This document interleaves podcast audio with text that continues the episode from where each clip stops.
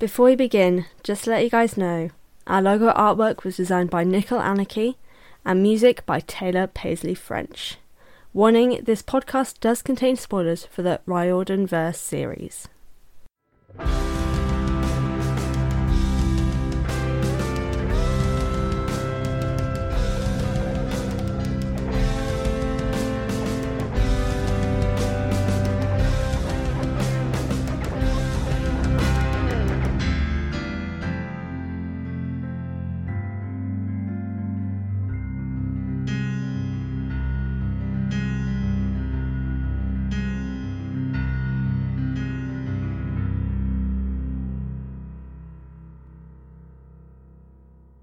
Hello, everyone, and welcome to the Best Damn Camp, a Riordanverse read along and analysis podcast that sets out to read all the books by Rick Riordan in timeline order. I'm your host, Fran, and welcome to the show. Today, we continue our timeline journey with The Kane Chronicles The Red Pyramid, Chapter 37 Leroy Gets His Revenge, and Chapter 38 The House is in the House, which are from Carter's point of view. As always, I have my points to focus on, so today we've got battle scenes, climax, and generally what I thought of it. I feel like I know some of the people who are going to be listening to this. Climax is in the climax of a narrative, as in the thing where everything is coming together, everything that's been building up to. That kind of. Let's just move on. to begin, here is the synopsis. Set lays out his plans and goes on the offensive as he attacks Zia, but something isn't quite right with her that interrupts his plan. Carter, seeing his family and Zia in danger, finally bonds equally with Horus, and the two fight Set until it's a little too late. It's 30 seconds to sunrise. Could the heroes have actually lost? Dun dun dun dun! Spoiler alert, no. this is Rick Riordan, Everyone Wins, kind of, sometimes. We'll get to that. Um, but yeah, that's basically the overview for these two chapters, and we are really we are coming down to the final final little bit here. We've only got one one more episode for the Red Pyramid left, and then we are done. Oh my gosh, that's crazy exciting, exciting times because we do have more Kane Chronicles to come, but you know, this will be the end for the Red Pyramid next week. But do you want to know what's also happening next week? Echoes of the Past, the short story prequel for the Into the Wild series, is coming out on February 23rd. So, the finale for the Kane Chronicles is the day of my release. So, it's an extra special episode. So, if you want to join in with that, but also join in in general for Echoes of the Past stuff, I'm actually doing a live stream on my YouTube channel of a release party for Echoes of the Past. Um, on my Discord server, I am doing a pre release party. Um, so if you want to join my Discord server, that is now going to be linked in the episode show notes from here on in because I haven't linked it before, but I realise, you know, some people may want to. Um, and also, if you want some early access exclusive content for Echoes of the Past, uh, you can become a podcast patron right now and get access to the first couple of chapters in audiobook format. So, if that intrigues you, be sure to check out my Patreon in the episode show notes as well. Patreon.com slash a healthy dose of Fran. But that's enough self promo for today. Don't worry, we'll have more of that next week. Um, let's get into the main crux of today's episode. So let's start with chapter 37 Leroy Gets His Revenge. And here is the overview for chapter 37. Set is enjoying his trickery as the siblings rage at what he has done to Amos. Horus and Carter finally agree on something. Set's a problem, and they want to fight him. Unfortunately, Horus and Carter aren't able to work together and get swatted aside easily. That's when Set turns his eyes to Zia, or Nephthys, as we have learned, and he's ready to destroy her. Fighting against Set as hard as he can without success, he tries to save Zia, but isn't able to. Thankfully, he doesn't need to in the end, as something isn't quite right with Zia. No chance to get answers now. Set has turned his sights on Sadie.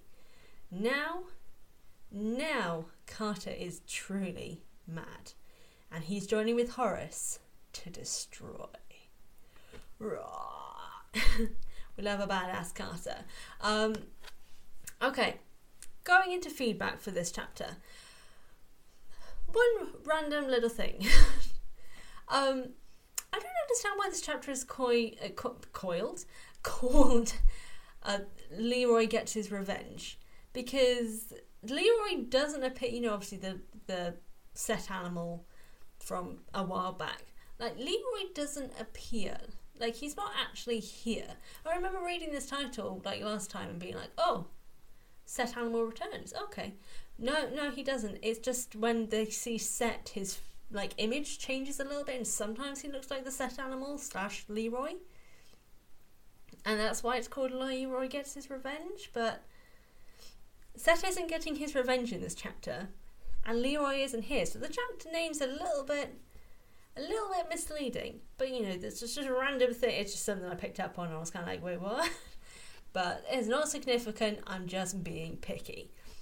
Um, I will say though, I know I was harping on the Amos and Set situation like last time, considering the obviousness, as is mentioned here, was meant to be clear because as they bring up in this chapter, Amos was deliberately trying to make sure that Carter and Sadie knew something wasn't right about him. That they, they, they didn't because they're children and they're dumb, but that was the obviousness behind. Like he was deliberately trying to make it clear that he was being possessed by Set. But my only issue that continues from that is that that kind of creates a bit of a plot hole.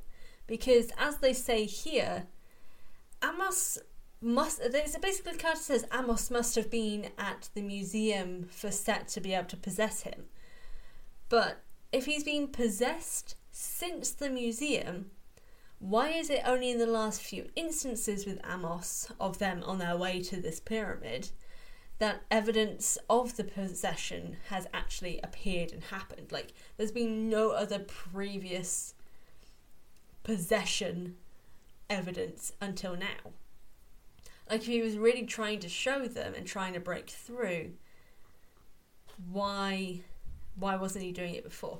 It would have made more sense if they were literally having it that when he went to find Set on his own, that's when he became possessed. But no, they put this line in of like, oh, I must have been possessed since the museum. I just, I'll, I'll talk about this a little bit more later because I kind of have like a way in which that could have been done that would have worked. But you know, I'll, t- I'll talk about that when we get to the later in-depth discussion. Okay, big big highlight for this chapter though is we love Carter, the protective brother. Um, he went full protective brother mode, and I absolutely loved seeing it. Um, him seeing Sadie in danger and realizing that he and Horus need to join together if they're going to have any chance of protecting her. It's just it's it was like a really beautiful moment of just him seeing it, remembering what Zia said about you know finding balance or whatever I can't remember exactly what she said, and realizing what she meant, and then joining his mind with Horus's so they were of equal balance. Um, and and all of that was because he saw Set going toward basically his fight. Wait, no, no, that's later on. But basically, he's seeing Sadie in danger, and that was the thing. That was the final kick of like, no, Set needs to go down. I need to stop him because I won't let him hurt my little sister. And now he's ready to destroy, and like he's like, yeah, no, you're we're gonna crush you like a gnat. Um, and we love that for him. We love that for him. Um, the only other additional thing that comes in this chapter is the curious insinuation about Zia. Like Carter's right, a water goddess with a fire magician isn't right. So something about this whole situation isn't quite right because he f- doesn't fully believe that Nephthys is part of Zia because it doesn't. It just doesn't feel right. And as we find out later, not really far off. But obviously, we'll get to that when we get to that. But if you know, you know. If you don't, you don't. Uh, anyway, let's move on to the next chapter. So let's go into chapter 38 The House is in the House. And here is the overview for chapter 38. Carter and Set are in a battle to the death, practically destroying the pyramid. The only issue with this is if they do destroy it, he and all of his family in Zia would be entombed within it. Time to take them airborne, and with a little trick from Amos, Carter makes Set a bat and him a falcon and flies them out of the pyramid. Out in the open, Carter sees the House of Life have arrived and are outnumbered by Set's demons, and Carter is injured. Fighting till his last, Carter tries to stop Set from completing the pyramid with a little help from Desjardins, but they're too late. They have less than 30 seconds to destroy the pyramid, but thankfully for Carter, Sadie arrived on the scene with the glow of Isis. Ooh, siblings unite! um, not much feedback for this chapter, really. It'll be more for when we get into the main crux of the discussion. But seeing Carter and Horus working together in their strength and skill in fighting was just really, really incredible to read. Like, it's a really healthy balance that lends itself to the situation of like, we need balance in this situation, a balance between them. Because the whole thing is that the only thing to stop chaos is to bring in balance. So the fact that they themselves have balanced each other out, so half of Horus, half of Carter joined together, is the perfect remedy to fight against chaos. Um, I also like kind of like the fact though that even combined, it still isn't enough to personally defeat Set or injure him enough to stop him. Like he is still a god in his original form, and the Carter slash horus are joined, making them a limited form. So it makes sense that they can't fully destroy Set in like combat. And yes, there is a small harp on uh, the fact that Percy, for some reason, is consistently able to beat gods and titans and primordial beings with no logic behind it. Like this, this is at least it has a logical thing behind it of like, you know, he can do some damage, but he's still a god, and Carter still does not have. While he may be possessed by a god, he is still limited because he is still mortal. Um, and I just like that. I just like that there are limitations to this magic because a magic system does need limitations. There are certain things that people can't do and it makes sense. It makes sense. I love it. But going into the fighting scenes, though, so let's go into the two specific discussion points of this episode, starting with battle scenes, because this fight, my god. Now, it just may be because I've seen fighting with my family recently, and a friend of mine is a WWE wrestler.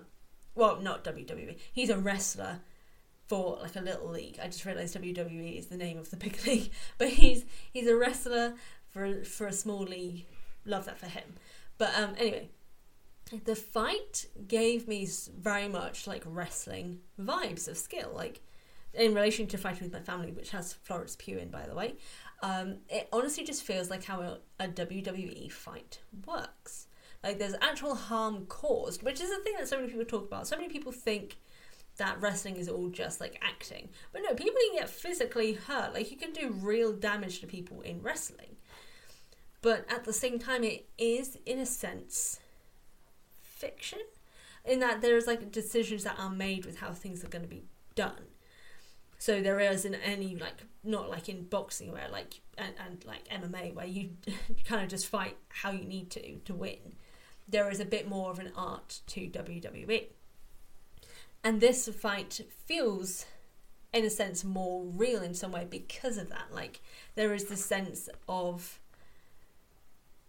art to oh god i feel i feel so pretentious saying it but it feels like artistic in the way in which things are done like it feels real it feels raw it feels like these things are happening but because obviously this it is a book it's written in a specific way to give this feel of uh, I can't. I don't think I'm making any sense. But basically, it's a really well structured, beautiful fight, just like how WWE does it. It's a well structured fight scene. I think that's what I was trying to say. I don't know if it makes any sense.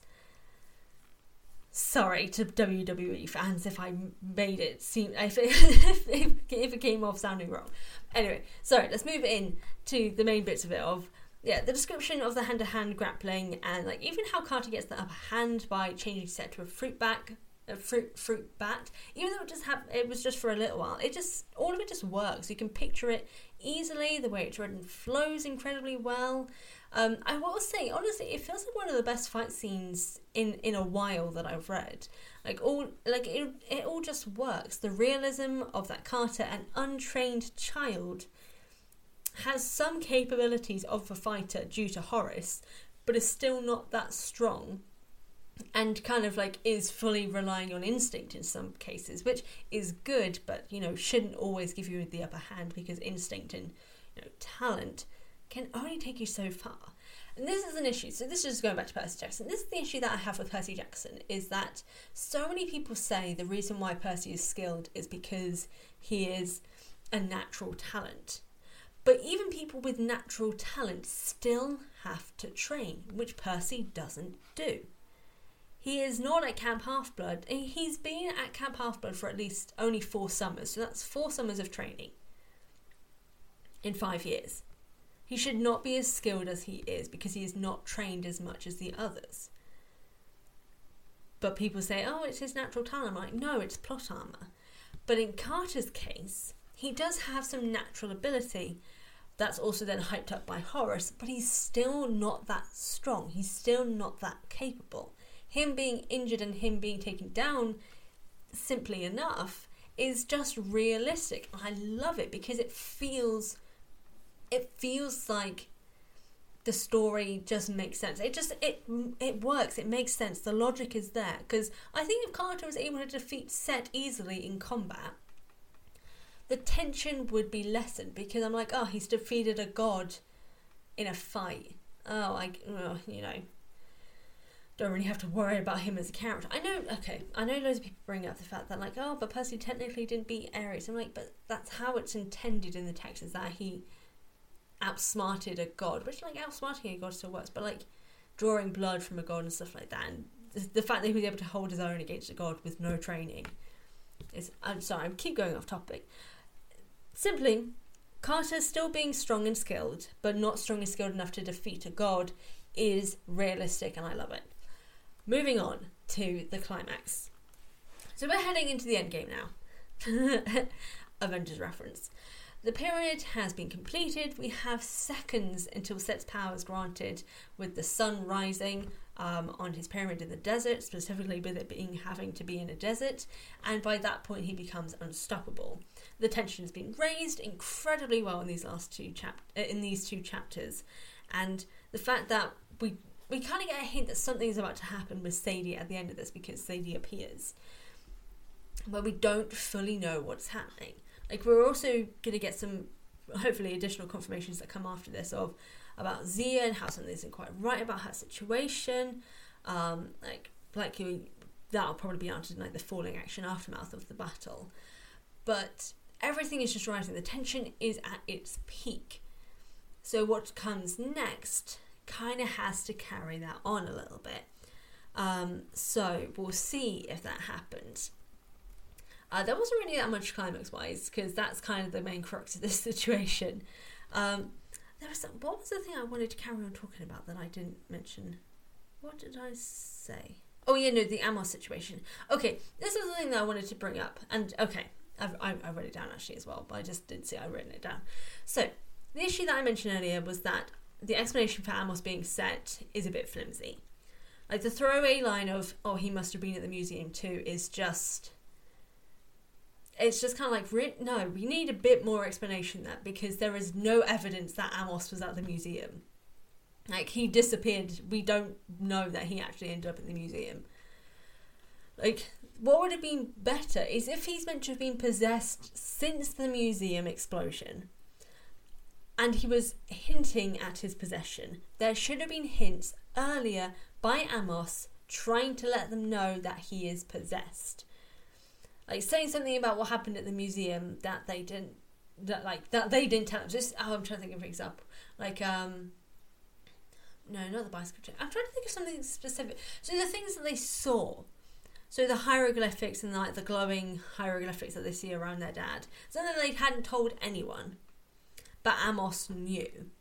Like, have him mention something about it. Just like, I know seeing those hieroglyphics around your father must have been scary. And they're like, wait, hold on. Did you tell him? Did, did you? And then being kind of like, how the hell does he know about that?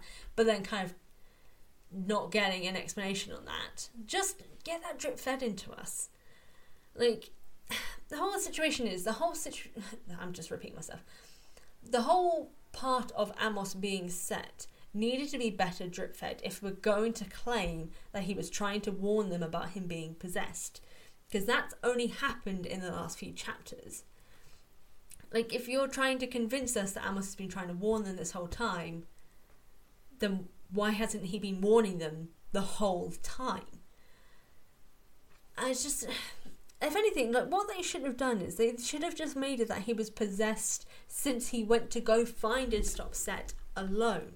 Like when he left Brooklyn House and he went, like, you know, when Carter sees the dream of seeing Amos, you know, being caught by Set, that should have been when he got possessed, not beforehand, because that would have at least been a bit more realistic.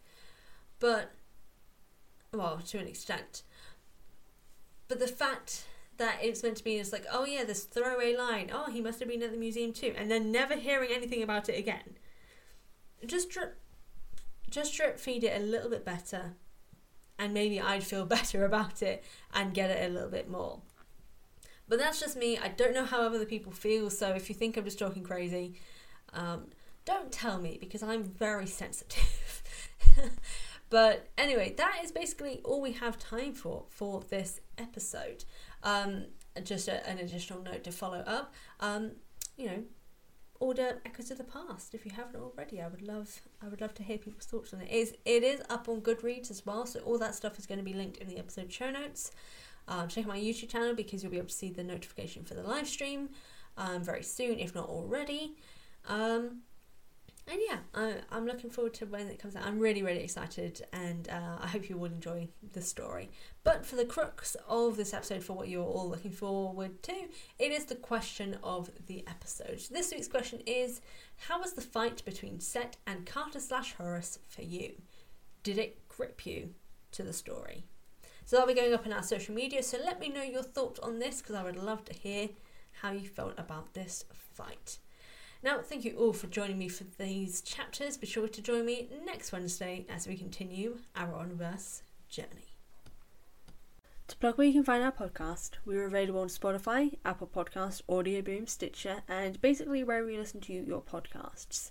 In the meantime, between episodes, you can find the Best Damn Camp on various social media at Best Damn Camp Pod on Instagram and Twitter. If you want to email me with your thoughts on the episode, you can email the Best Camp at hotmail.com or if you want to support the podcast, you can head over to the Patreon page at patreon.com slash a healthy dose of fran which is linked in the episode show notes for things like early access to episodes and other exclusive perks. Want more Riordanverse content? Check me out on youtube at a healthy dose of fran. And if you want to support my writing career drop me a follow at a dose of fran on instagram twitter and tiktok. Again thank you all for tuning in. As always i've been fran your very own hunter and i'll see shall speak to you all next time. Bye.